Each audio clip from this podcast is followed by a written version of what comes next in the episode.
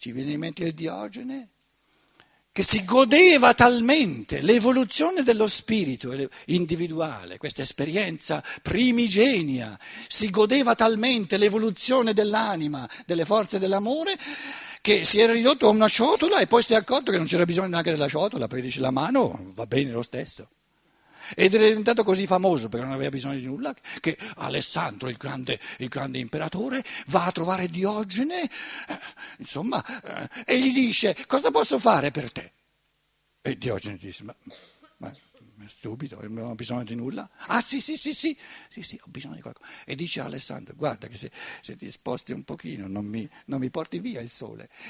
E la storia dice Alessandro si spostò e non comparì più da Diogene non comparve più.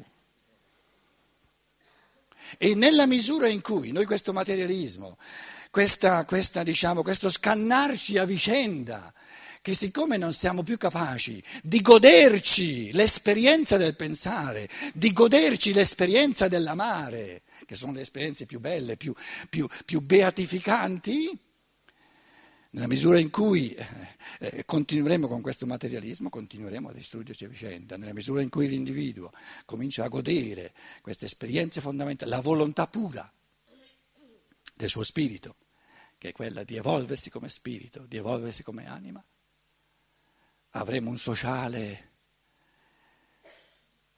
che da inferno si trasforma in un paradiso. E perché no?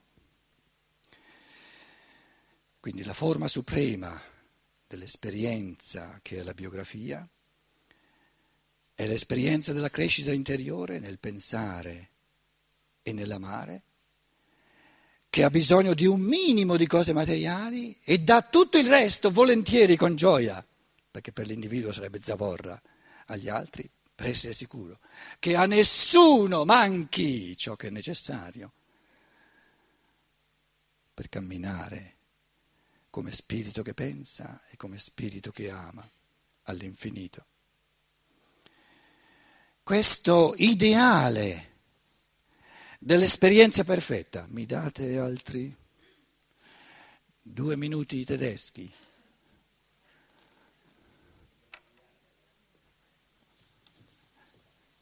Allora, ho, ho creato, ho cercato di creare il concetto di esperienza pura. L'esperienza pura, fare la volontà pura dello spirito umano incarnato, questa esperienza pura è duplice, è l'esperienza del diventare mondo nel pensare, dell'universalizzarsi ed è l'esperienza di diventare un io unico nel volere e nell'agire, l'esperienza dell'individualizzarsi. E questo, e questo universalizzarsi nel pensare e individualizzarsi nel volere è la duplice volontà pura dell'io, dello spirito di ogni essere umano, questa duplice esperienza. E ieri vi dicevo, vi ho accennato, perciò siete ritornati, che la domenica è il, da sempre, da duemila anni a questa parte, il giorno del Dominus, il Dominus è l'io il Signore, tutti i signori sono signori, tutte le signore sono signore. Quindi di Dominus o siamo tutti o non c'è nessuno.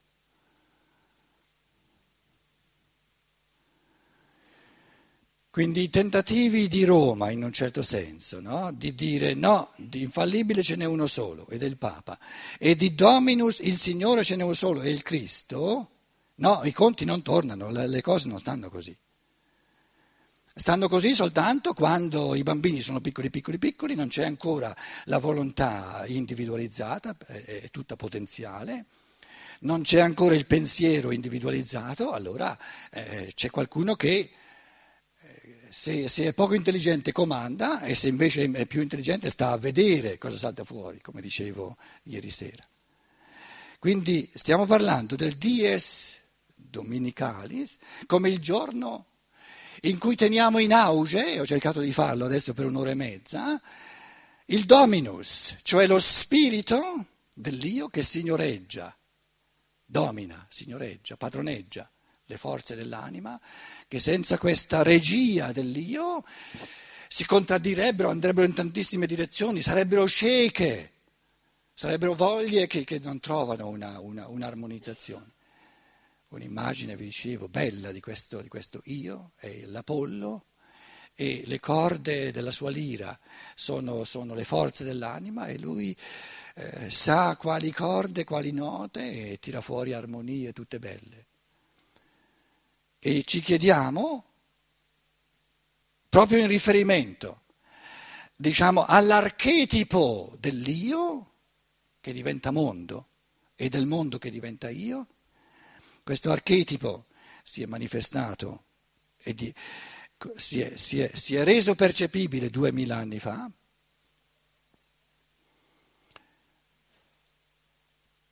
Diciamo l'ideale dell'esperienza perfetta è il pensatore puro e l'amante puro. C'è stato qualcuno che ha espresso solo pensiero puro, pura universalità, pura oggettività. C'è stato qualcuno che ha espresso amore puro, pura individuazione pulita dell'io, realizzazione dell'io. E la nostra cultura ha fatto non è che l'ha fatto, ha inteso fare, avrebbe voluto fare un'affermazione da duemila anni, che poi un'affermazione che non ha neanche fatto perché non l'ha mai capita. E eh, la nostra cultura si basa sul fatto che dice, vorrebbe dire, e per quanto mi riguarda non può essere che così oggettivamente, storicamente, che duemila anni fa, lo dico balbettando a parole mie, permettetemelo, ho il diritto di, di usare parole mie, duemila anni fa quello spirito che era lo spirito del sole, quindi abitava sul sole, le sue condizioni evolutive sono quelle di pura luce e puro calore, quindi pura saggezza, puro pensare e puro amare, e si è tuffato nella terra. Fisicamente dopo tre anni l'hanno fatto fuori, ma la carcassa l'hanno fatta fuori. E che ne è rimasto?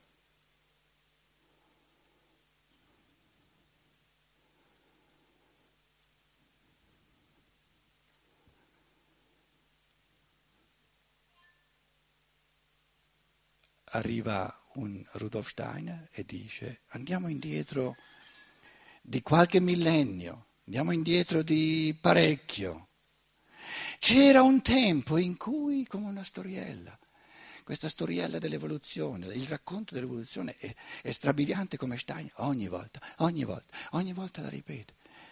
E I primi anni uno si dice, ma l'ho già letta, Saturno, e il Sole, e la Luna, e la Terra. E lui questa storia, questa storiella dell'evoluzione, continua a ripeterla. E una delle affermazioni fondamentali è c'era un tempo in cui il Sole e la Terra e la Luna e tutti i pianeti del Sistema Solare erano un corpo solo. Poi, perché come è nato il Sistema Solare? Se voi chiedete eh, al professore di, di astronomia, dice eh, c'era una nebbia originale e poi mettendola in rotazione saltano fuori eh, pezzettini, come una macchia d'olio, più la fai rotare più saltano fuori pezzettini. No? Quindi si parte dal presupposto che all'inizio c'era una unità e poi si è frammentata. Allora dice, a un certo punto c'era dentro alla Terra, che comprendeva il Sole, comprendeva la Luna, è sorta una polarità, uno stridore tra spiriti che volevano andare più veloci e spiriti invece, che poi siamo noi, siamo, che volevano andare più piano.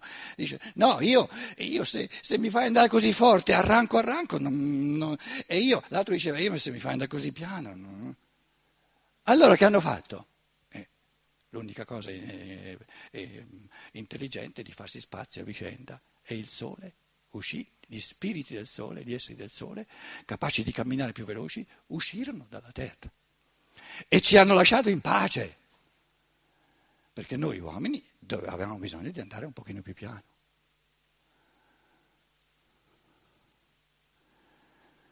Il genitore, che se tutto va bene è un pochino più evoluto, va un po' più, più, veloce che non il figlio o la figlia di 14 anni, poveretta, 15 anni, e che si tira indietro per far spazio. Allora questo, la prima esperienza di questo spirito del sole è l'esperienza dell'amore alla libertà dell'uomo che la rende possibile tirandosi indietro, che fa spazio. Quindi la sua prima esperienza è stata quella di essere intriso di forze di amore tali che ha cominciato facendo spazio alla libertà dell'uomo e come spirito del sole si è tirato via. Poi ha seguito da lontano, ha continuato a vedere cosa succedeva sulla terra e dice, oh, questi poveri esseri umani senza di me, gli mando sì da lontano un po' di luce, un po' di calore, però... Eh, è un piccolo barlume di luce, un piccolo, una fiammellina di, di, di calore. Guarda, gli esseri umani li ho lasciati liberi, cosa hanno fatto con la loro libertà? Contenti di mandare a Ramengo tutti i genitori, tutte le autorità, tutta la gestione da di fuori, adesso eh, eh, siccome sono tutti intenti, ognuno a fare, a gestirsi dal di dentro, sono diventati sempre più materialisti, sempre più egoisti. Ma eh, dice lo Spirito del Sole, sta detto, è nella natura delle cose, e così doveva andare. Come la prima fase della libertà deve essere quella negativa, di rintuzzare ogni tentativo di gestione da di fuori. E adesso l'essere umano si trova mezzo morto, vive solo nel mondo materiale ed è morto alla realtà dello spirituale perché non la conosce più. Che faccio?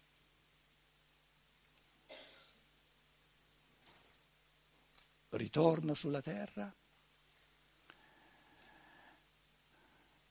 Io straniero sulla terra, perché sono spirito del sole, lo straniero di tutti gli stranieri, sono come un samaritano, che a quel tempo era lo straniero per i giudei, incontro questo essere umano, che è ogni essere umano, mezzo morto a metà nel, me, nel mezzo del cammino di nostra vita, nel, nel mezzo del cammino dell'evoluzione, e da buon samaritano, da straniero che viene da terre stranieri che sono il sole, viene pieno di amore per risanare, per aiutare l'uomo adesso a riconquistarsi tutta la realtà dello spirito a partire dalle forze sue.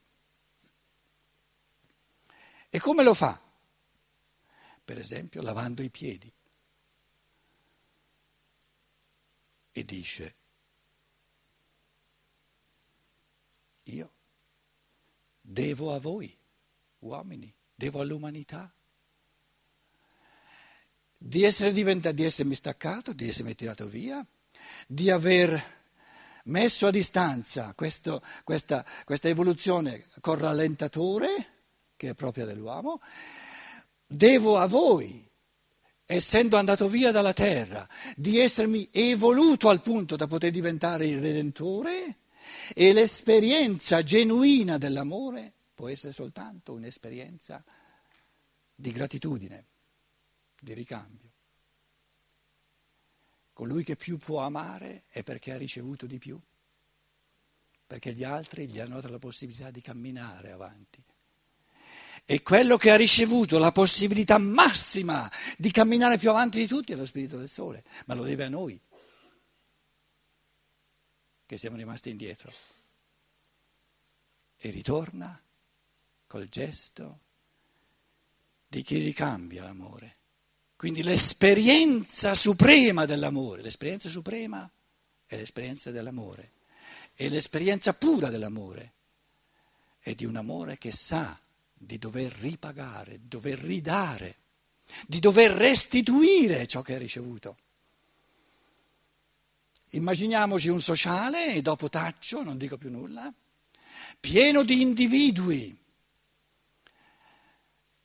che si dicono tutto quello che io sono, e più sono e più è vero, tutto quello che io ho nel mio essere lo devo a chi mi ha permesso di conquistarmelo, l'ho ricevuto tutto da fuori, tutto ciò che siamo l'abbiamo ricevuto da fuori.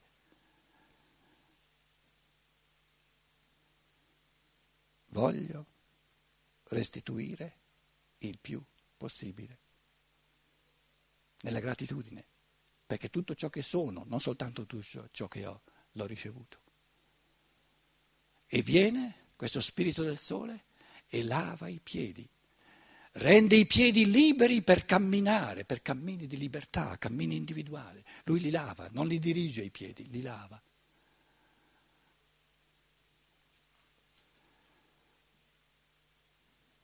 L'esperienza suprema è l'esperienza dell'individuo che vive l'umanità intera. Come origine di tutti i doni che ha ricevuto, soprattutto il dono di essere diventato un io unico e che nell'esperienza seconda dell'amore restituisce generosamente, perché sta ripagando, non ha nessun diritto, l'amore non ha diritti ha soltanto debiti e ognuno restituisce con riconoscenza, con gioia, tutto ciò che è, tutto ciò che è diventato. La gratitudine, l'esperienza dell'umanità che mi ha costruito così come sono e l'esperienza dell'io che reimmette tutte le sue forze, tutta la sua bellezza, tutta la sua ricchezza dentro all'umanità col gesto di chi non ha diritti, ma soltanto la gratitudine di aver ricevuto tutto e di ridare con gioia, senza aspettarsi nulla. Nella misura in cui noi riusciamo a pensare questi pensieri che vi garantisco nella scienza dello spirito sono veramente fondamentali, detti da me in un modo veramente balbettante, ci stupiremo quanto bello, quanto umano può diventare il sociale. Grazie e alla prossima volta.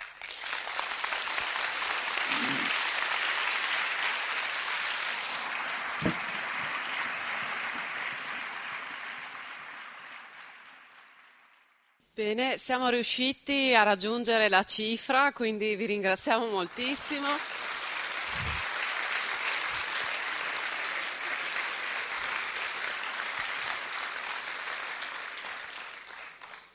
Un'ultima cosa, ehm, è molto importante per noi avere i vostri indirizzi email perché questo ci consente di ridurre le spese. Lo dovevo dire dalla prima sera, comunque c'è un indirizzario, ci sono dei foglietti dove potete scrivere appunto il vostro indirizzo email e una scatola dove riporli.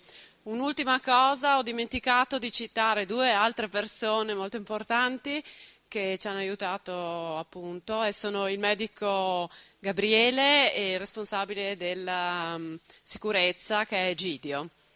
Grazie di nuovo e arrivederci.